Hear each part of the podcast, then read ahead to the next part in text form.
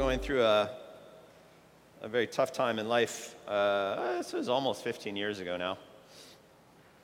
Um, we struggled with uh, several um, uh, serious events, and it was about the time that, uh, that Sonia and I were moving back uh, to the islands. Uh, we had been living in Chicago and then Boston, and we were settling here. Um, Sonia was pregnant with our first child. Uh, her father was sick convalescing from uh, heart surgery.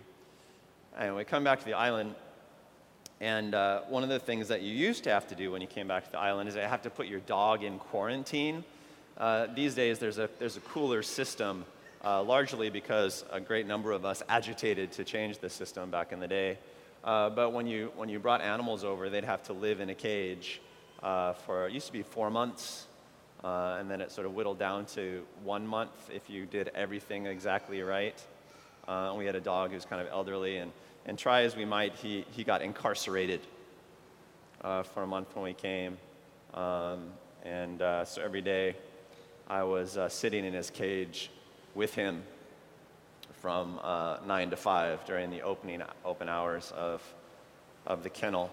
It was a terrible situation. I mean, dogs would die in there and stuff like that. It was really, really nasty and oppressive if, if, you, if you're into dogs, if you're a dog lover. This is a terrible example of bureaucratic governmental injustice. Uh, and I was very, very angry about it. I was just super angry about it.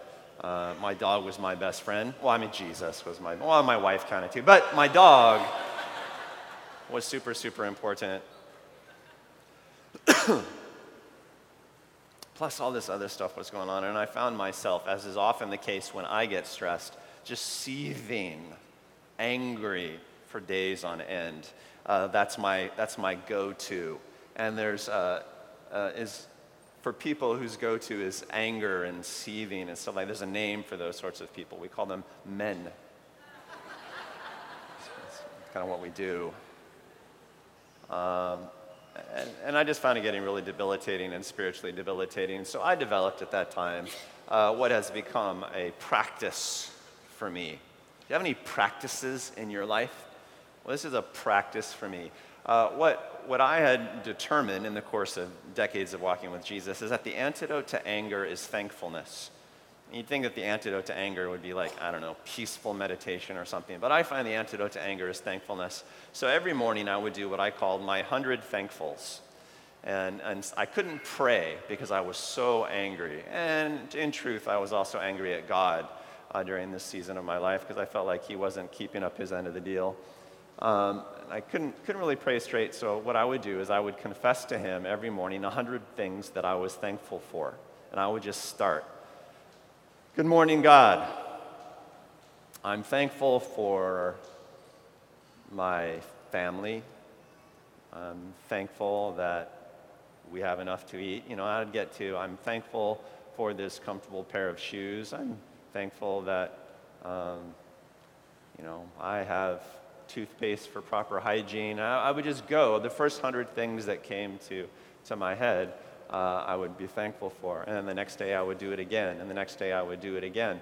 And, and uh, after, a, after a, a, few weeks of this, I, I, was, I was back.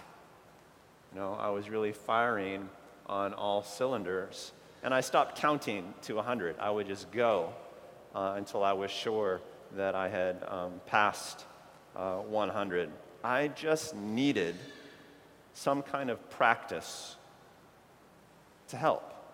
I mean, I knew I wasn't supposed to be angry at God. I knew, as a spiritual giant, that I wasn't supposed to be despondent and seething for days on end. I just needed a practice to kind of work it out. You know what I'm talking about? So, 100 thankfuls. Everybody, think of five things that you're thankful for right now and speak them out loud. It's going to be painful for some of you.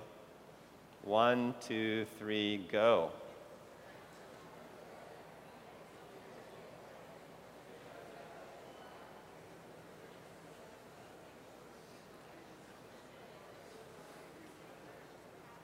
All right.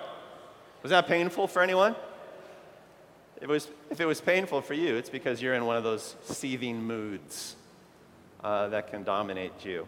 Well, that was just a long winded illustration to talk about practices that we have in life, because we have values, we have desires, we have, we have intentions, we have impressions that we want to make real, impressions of how we want to be, but we all need a practice. We all need practices. We need ways of regularly practicing certain actions in order to make things real. You need a practice. Otherwise, our values, our good intentions, our hopeful impressions, they never become real. They never count. And time goes by, and time goes by, and we just never really grow, and we never really move as we're supposed to move. So, what are your practices in life? Uh, uh, one topic of today. What are your practices in life? Because by and large, we are what we practice in life. We are what we do regularly in life by and large. If we're physically fit, it's because we have a way of practicing exercise. If you don't have a way of practicing exercise regularly, then I guarantee you, you're not physically fit. It comes down to the practice. But also, uh, we tend to think what we practice thinking. Did you know that? You think along the lines that you practice thinking along if you think in a certain direction or in a certain way regularly, it's very hard for you to think in a different way. So, what you say as a reflection of what you think becomes very powerful in your own life. It's sort of a self fulfilling uh, sort of things. We act in the ways that we practice acting. If you have kids, you try to get your kids to practice good actions. Say thank you, say please, say hello, say goodbye politely, stuff like that. If you're really good, it's like clean your room. We are strong in the things that we practice. We are weak in the things that we don't practice. Have you ever learned a foreign language? Uh, when you start to learn a foreign language, particularly if you're adult, the very sounds of that language seem impossible for your mouth to make. Have you noticed that? It's like, I, that's, it's not even natural. I can't even make that sound come out of my mouth. But there are hordes of native speakers for whom it is automatic. What's the difference? Practice, that's the only difference. You got the same muscles, you got the same apparatus. It's just a matter of practice. Joy is a practice, faith is a practice, depression is a practice, fear is a practice. And if you have these things in your life, it's because you have found ways to practice these things in your life. So, what do you practice day to day? It's just a very important question. We all have challenges, we all have deficits that come to us. Uh, the way over and through them boils down most of the time to what we practice. You could complicate that. It's not a holistic thing that I'm saying, but it's an important and fundamental thing that I'm saying. Examine the ways that you go about your weekdays, especially. Do you practice peace? Do you practice anxiety? A lot of us practice anxiety on a daily basis. Do you practice complaint? You get really good at it if you do it every day. Do you practice evangelism? Do you practice foot dragging? Do you practice eagerness? Do you practice health and fitness? Do you practice isolation? Do you practice anger? Do you practice thankfulness? And, and today, uh, specifically, what I want to talk about is the practice of prayer and scripture, uh, which is something that we've already talked about in this sermon series that we're doing on practical life lessons uh, from the Bible. Uh, in this sermon series, we've talked about uh, the, uh, the practice of, of redemption, right, which is uh, a transformative exercise. Redemption is not just like redemption of your souls unto heaven, but it's redemption of bad things that happen or bad states that you get in. The power of redemption is cycling through our lives, through all of our experiences all the time if we, if we let it, hold on to it, and practice it. Uh, the practice of confession is something that we've talked about in this sermon series the practice of keeping good company. You have to have a, a, tribe of try, you have to have a tribe of faith around you, or you'll get sucked into practices uh, that are counter faith, that are counter trying. Uh, forgiveness is a super important practical lesson that the Bible uh, teaches us. Uh, the practice of joy or enjoyment. The practice of enjoyment is something that I kind of suck at, so I have to be very intentional about how I practice it. And the practice of prayer and the practice of Bible reading. We learn that if you pray relentlessly, if you pray faithfully for someone, then you will always get from God something along the lines of what you're praying for. It might not be exactly what you pray for, but it will be in the general direction. It won't be exactly what you pray for because it's not always good for you to get exactly what you pray for, and God is smarter. But but the blessing will come uh, in that direction. But perhaps more importantly, if you pray regularly, if you have a practice of prayer, if you pray consistently, then you won't have faith crises. Prayer is that thing that keeps our faith alive day to day so that when the shocks come, we aren't blown away by it. A person of consistent prayer, by and large, in my experience, just doesn't have those terrible faith crises they remain strong and they remain resilient. If you're in a faith crisis right now, being a serious one, uh, you've probably abandoned the practice of consistent prayer um, in one way, shape, or form. Um, if you read the Bible regularly, then it keeps you from doing stupid things. Uh, regular Bible reading is sort of a, uh, an inoculation of obedience, resilient obedience uh, in your life. Earlier this year, we talked about uh, the difference between teaching and coaching. I don't know if you guys remember that. How many of you do remember that? How many of you remember, like, last week's sermon? Oh, that's not too bad.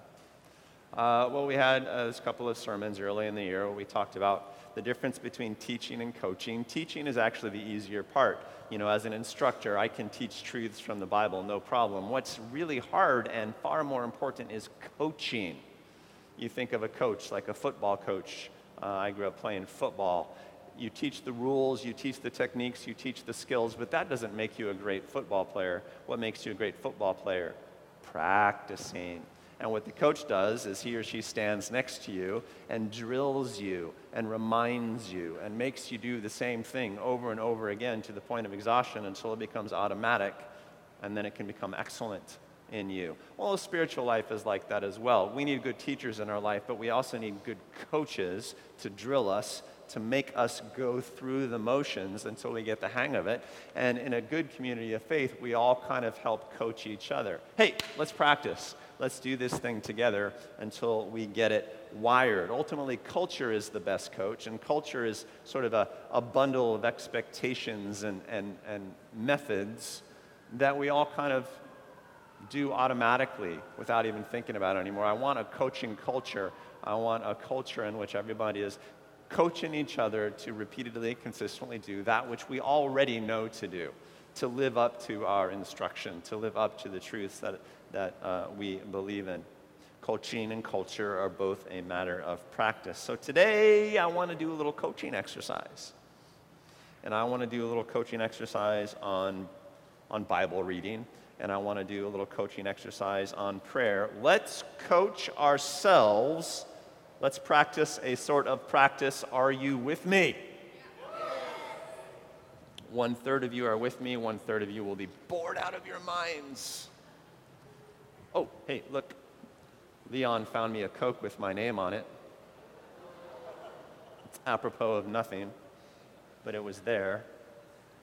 And I've given you time to find your bulletin because Today's scripture is on it. You will need that bulletin. How many of you don't have one?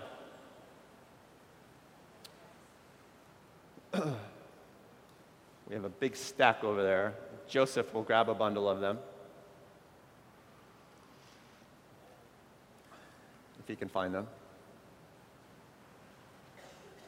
We'll make sure that everybody gets a bulletin. The scripture will also be up on the big screen. This is what we're going to do. I have selected a chunk of scripture from the Gospel of Mark, the end of chapter 5, the beginning of chapter 6. And we're going to read through it. Uh, we'll read through it together first. And then we're going we're going to practice scripture reading, sort of interacting with scripture in a way that I think anybody could do uh, any day. Uh, and after we read it, I'm going to ask you um, three questions about the scripture and then you're going to talk about it in groups of uh, five or six. That's the plan. That's the plan. Everybody ready? Can we do this? All right. Here we go. Everybody say amen. amen. Everybody say chihu.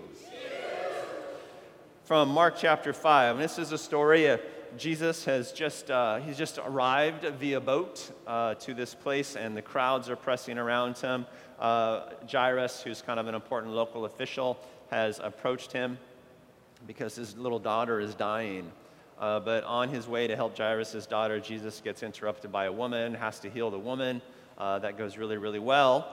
But while Jesus was speaking, some came, people came from the house of Jairus, the synagogue leader, and said, Your daughter is dead.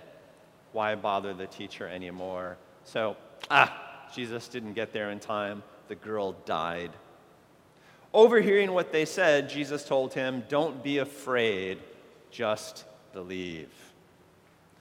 He did not let anyone follow him except Peter, James, and John, the brother of James. When they came to the house of the synagogue leader, Jesus saw commotion and people crying and wailing loudly. He went in and said to them, Why all this commotion and wailing? The child is not dead, but only asleep. But they laughed at him. After he put them all out, he took the child's father and mother and the disciples who were with him and went in where the child was. And he took her by the hand and said to her, Talitha kum, which means, Little girl, I say to you, get up. And immediately the girl stood up and began to walk around. She was 12 years old. In other words, she wasn't so little that she couldn't walk. At this, they were completely astonished and he gave strict orders not to let anyone know about this and told them to give her something to eat. What a good uncle. Jesus left there and went to his hometown accompanied by his disciples. And when the Sabbath came, he began to teach in the synagogue, and many who heard him were amazed. Where did this man get these things? They asked. What's this wisdom that has been given him? What are all these remarkable miracles we hear he's performing? Isn't this the carpenter? Isn't this Mary's son and the brother of James, Joseph, Judas, and Simon? This is, this is our homie. We've known him his whole life. Where does he get off doing these super spiritual things? Aren't sisters here with us? And they took offense at him. Jesus said to them, A prophet is not without honor except in his own town among his own relatives and in his own home. And he could not do any miracles there except lay his hands on a few sick people and heal them. And he was amazed at their lack of faith. And then Jesus went around teaching from village to village. I want you to get into groups of five or six, and I want you to think about this passage. You've just read it, it took us about two minutes. Here are some questions for you. What is it about, generally speaking? What's the passage about? If you had to give this stretch of passage, these two little stories, a theme, what would it be about? Don't be specific. You know, we're not going to do a word study on the Greek word for amazed. Just kind of, what is it about, generally? What's going on here? What, is, what point is the author drumming into us? And then, secondly, what bugs you about the passage? When we're interacting with Scripture, I think this is the most important questions we can ask ourselves. Have you noticed that Scripture is actually a little provocative? That's how it's written, that's why it's written. The Gospels, especially. Whenever you get a story about Jesus, there's always something in it that bugs you. Or there should be if you read it um, honestly. So read through this passage and, like, what, what bugs you about this passage? When you do your five minutes of scripture reading uh, every morning, if that's the practice that you choose, read it and then ask yourself, what bugs me about this? Because if something bothers you, you are poised to learn something. If something bothers you, you have to ask a question. And then finally, how can you apply the passage? That's it. What's the passage about in big strokes? What bugs you about it? Any ideas about how you might apply it to your life? Circle up. Circle up. This is coaching, this is practice. Go ahead, turn your chairs around if you need to, mess things up.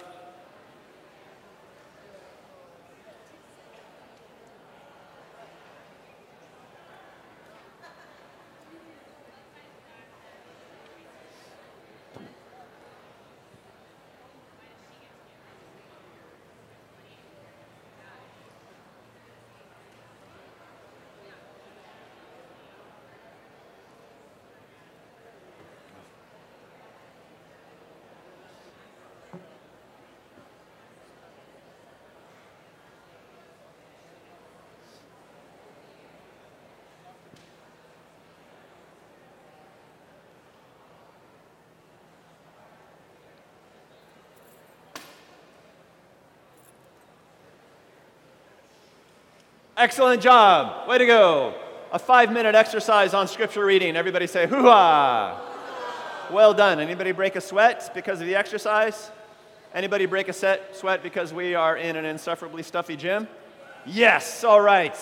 We are here, we are together. It is wondrous. Let's answer a few questions now. What was this passage of Scripture about generally? Somebody tell me. Shout it out. Faith. faith. It was about faith. Good call. That's what I would have said. I'm sorry? You had another one. Jesus doing kingdom work even when rejected. As in the first story, he gets laughed at, and in the, the second story, he just gets totally dissed by his homies. Uh, rejected, uh, but, but, uh, but he, he managed that. He persisted it. He persisted again. So you can say he persisted in faith. Um, I think uh, saying it's about faith is a good way to approach it. In fact, uh, for those of you who are taking up my invitation last week and studying the Gospel of Mark, faith is the big theme of the Gospel of Mark. You get it in almost every passage. So I would say something like, oh, this is generally about faith and the weird ways Jesus deals with it, or the lack of it, as the case may be. Excellent. We're going to get a lesson on faith today. What bugs you about this passage? What bugs you? You read it and you're like, ah, that's weird. What bugs you about this passage? Uh, somebody tell me something. It bugs you that people would reject Jesus uh, because he seems like a pretty non rejectionable guy. I mean, Jesus, right? He was probably a cool dude to be around. Yeah, all right. Why does he tell people she's asleep? Because she's dead. I mean, what, what's the deal with that? Yeah, that, that bugs me. Why? And, and on a broader level, why, why can't he just speak obviously? You know, why, why can't he just say, oh, she's dead, but don't worry, I'm going to resurrect her? But he doesn't go that way, does he? This constantly bugs me about Jesus. The dude is never just obvious and straightforward. Yeah, anybody else got one? Jeff.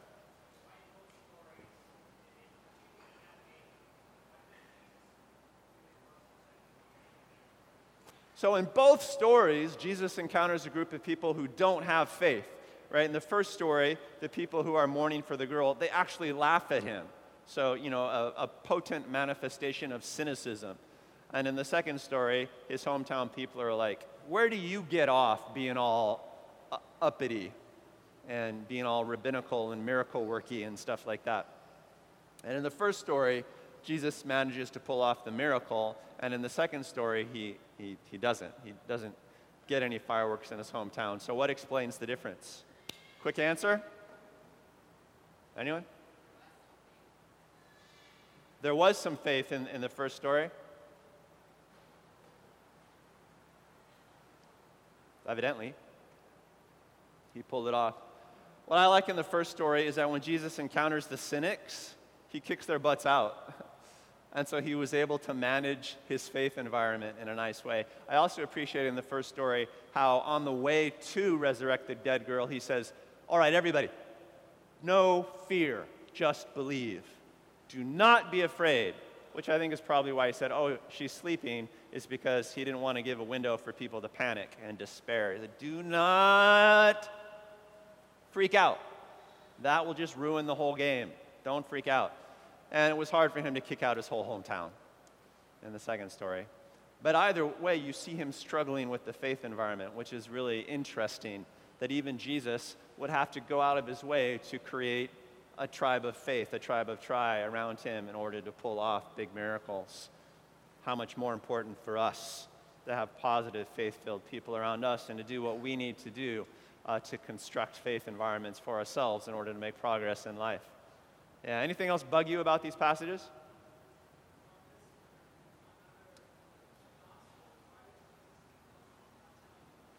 Why does Jesus do these amazing things and then tell people not to share the story?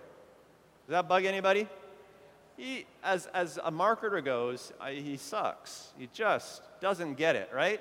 I mean, if you resurrected somebody, the first thing you would do is post it on Facebook, am I right?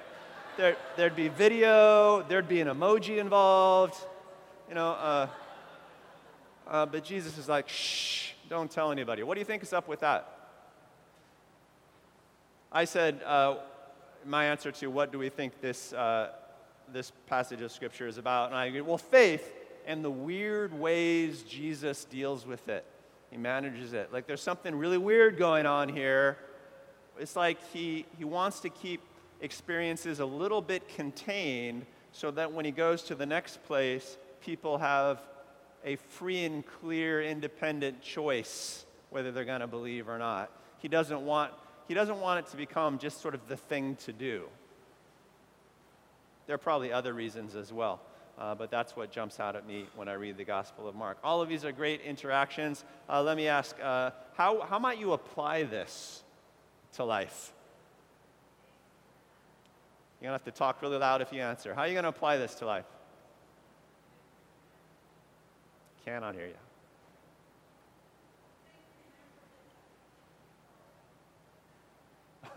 Remember that what you think you know may not be right. I have, I have that, that uh, conclusion almost every time I read a Jesus story, uh, even now, after decades and decades of reading them. It's like, man, he does things that are weird and surprising. Uh, what else? How might you apply this? Don't keep God in a box, which is sort of a uh, a positive application of this point right here. It's like, no, he's going to screw with you if you do. Bear.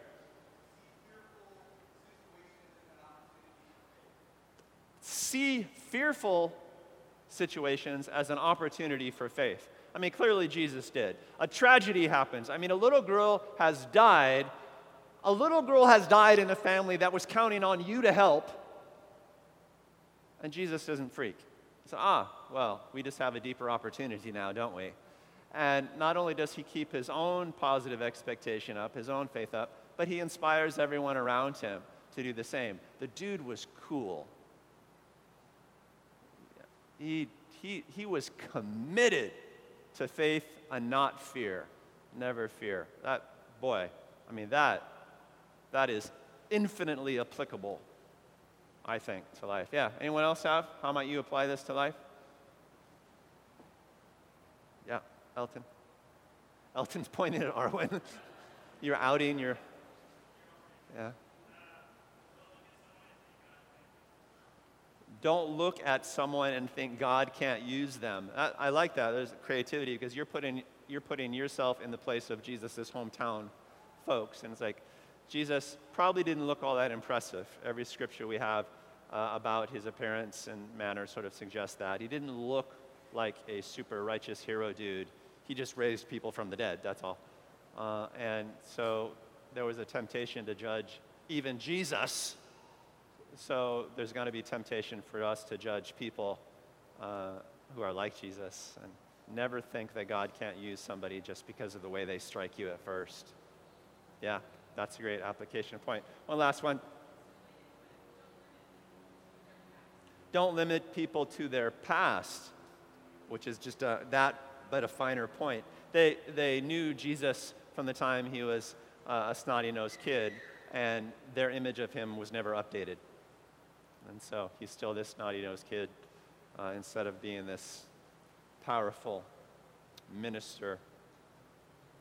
Um, yeah, I, my, my application point would be something like always have a posture of faith in life in the midst of fear or tragedy or rejection uh, or cynicism. Your posture of faith, my posture of faith, should never change. Uh, and you know, faith is an attitude. Uh, Jesus does everything he can to make his faith attitude contagious. Uh, another application point I have from the story is uh, feeling offended kills faith. You know, the mourners were offended by Jesus. His hometown people, it says very specifically, got offended. We have a saying at Blue Waters leaders can never get offended. If you're going to lead any ministry, any group at, at Blue Water, then job one is you can never get offended by the people. You can never get offended by an opinion or an expression. If you do, boom, you are out of the game. Chaos has you by the throat. You're done. Your faith is, is offline as soon as you get offended. And, uh, and Jesus was a master at not getting offended. He was occasionally treated rather poorly. There are two instances right here. And, and he never got offended. He just said, Well, I'm just going to do something good as, as much as I can. Maybe I only get to heal a few sick people today, but, you know, I'm going to keep doing my thing. Um, the people who get offended by Jesus miss out on what Jesus is doing. Uh, if you get offended by someone, you will miss out on the good things that God has put in them, etc., etc. Fill in the blank. Let's do this exercise together, shall we? I was reading about, and it made me think about. So, you all just read this passage, uh, or uh, you listened as I read it to you. You all went through it together. So, think about this. Hey, I was reading about, and it made me think, how would you fill in those blanks? Take a minute and think about it yeah, I was reading about, and it's made me think.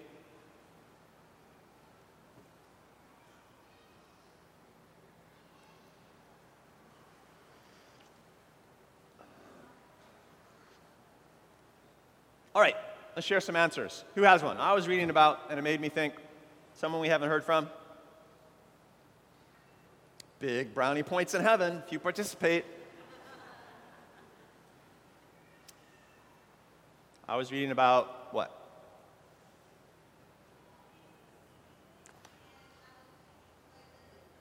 I was reading about Jesus healing some folks, and I was thinking, do I limit him?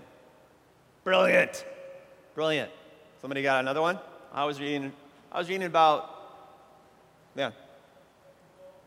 I was reading about going home. And will I be able to do any good there? Even Jesus had a hard time doing good and being free when he went home. Brilliant. Love it. One more?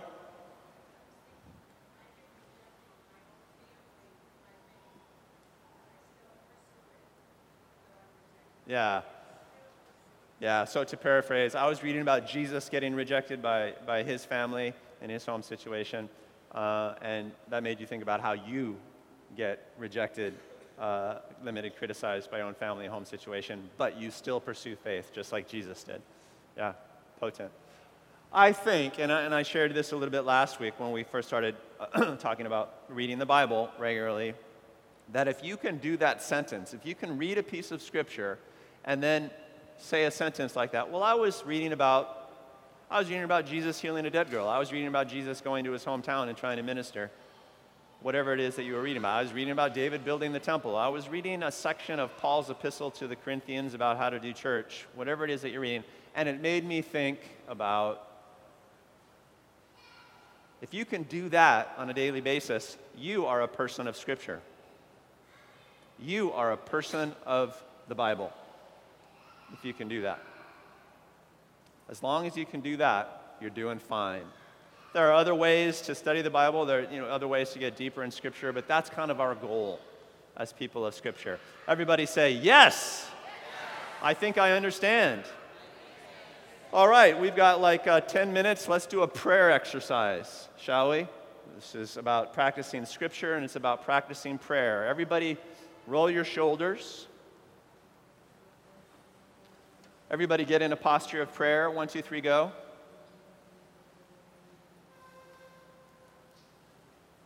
that was just an experiment I was doing. Why does nobody, why does nobody get up and go like this? I don't know. But it's not like this. I don't know. I have this thing. Don't cower when you pray. Assume a posture of faith when you pray. If you walked up to me and said, Oh, Jordan, and I might just have trouble communicating with you. There you go.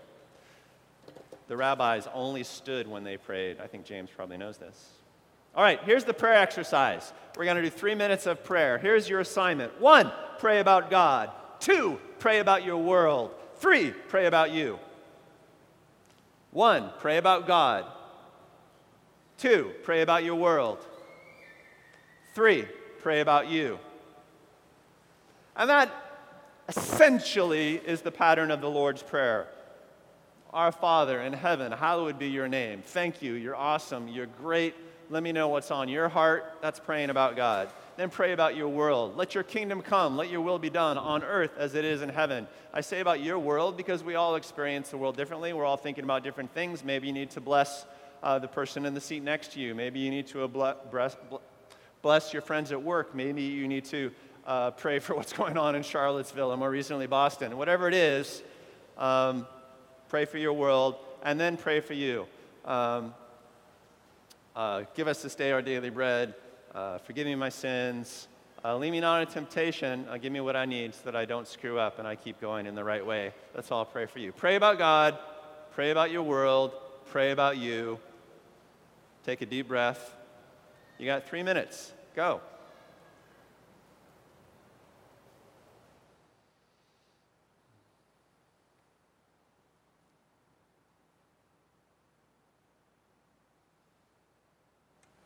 Uh, for how many of you was that a, felt like a fairly significant exercise? Yeah.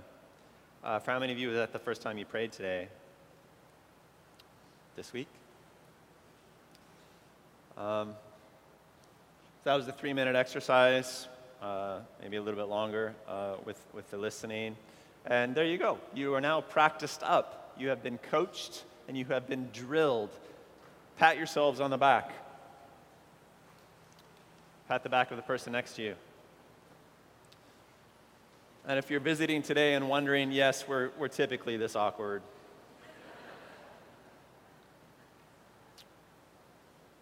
Uh, I just wanted to give everybody a, a real time, a real life practice session with Scripture and prayer.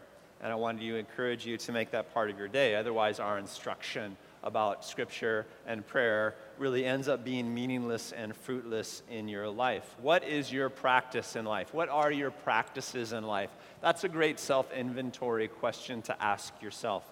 Uh, and, and praying and Scripture are super helpful practices. Uh, I, want to, uh, I want to assure you that regularity beats intensity in these practices. It is more important that you practice daily than that you binge on Scripture and, and prayer. Now, there are times when I just need to take an afternoon and read an entire piece of Scripture, or you know, I'll do a retreat uh, or a whole day of prayer or something like that, sure. But what we're talking about here is just getting it into your diet regularly.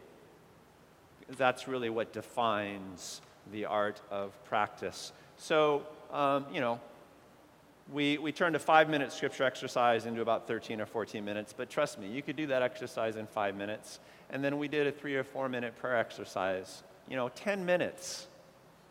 10 minutes a day makes for a regular practice.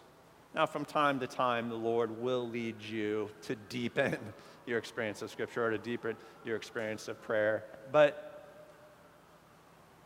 but no need to be a monk on day one. Regularity is what we're after. You know, God makes stuff possible for us. And you can do a lot with a little um, as long as you do it faithfully and relentlessly.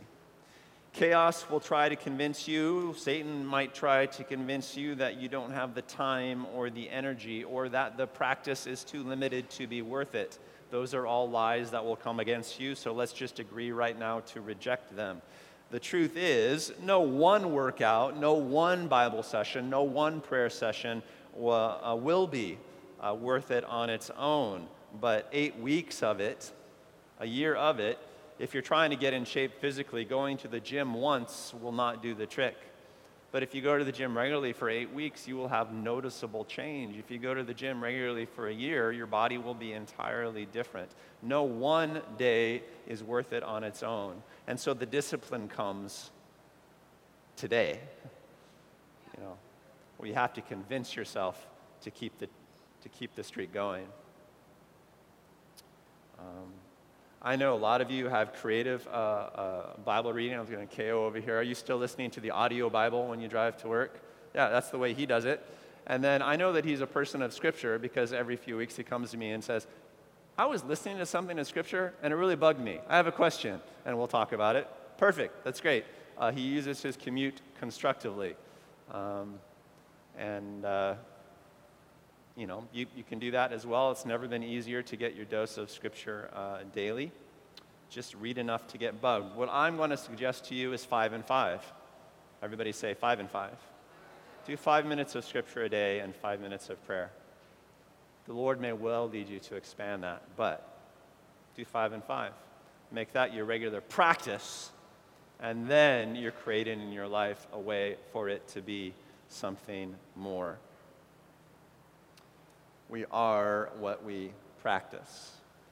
Fill in uh, this, this line for me, you regular Blue Waters. Discipleship is and volume. Discipleship is, there we go. Discipleship is, is follow through. And in life, we largely are what we practice regularly um, practical life lessons learned and executed consistently is the way forward. Uh, you may have experienced this sermon today and thought, well, Jordan was just lazy and he didn't want to come up with anything to preach about, so he made us do exercises. That may or may not be true.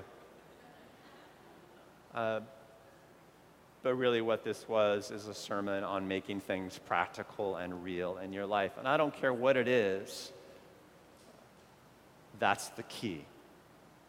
Follow through is the key to moving forward. If you want to be a person of prayer, if you want to be a person of scripture, if you want to be a person of personal growth, if you want to be a person of evangelism, if you want to be a person of joy, if you want to be a person of power and influence in any way, it's how you practice it daily that counts. Let's pray.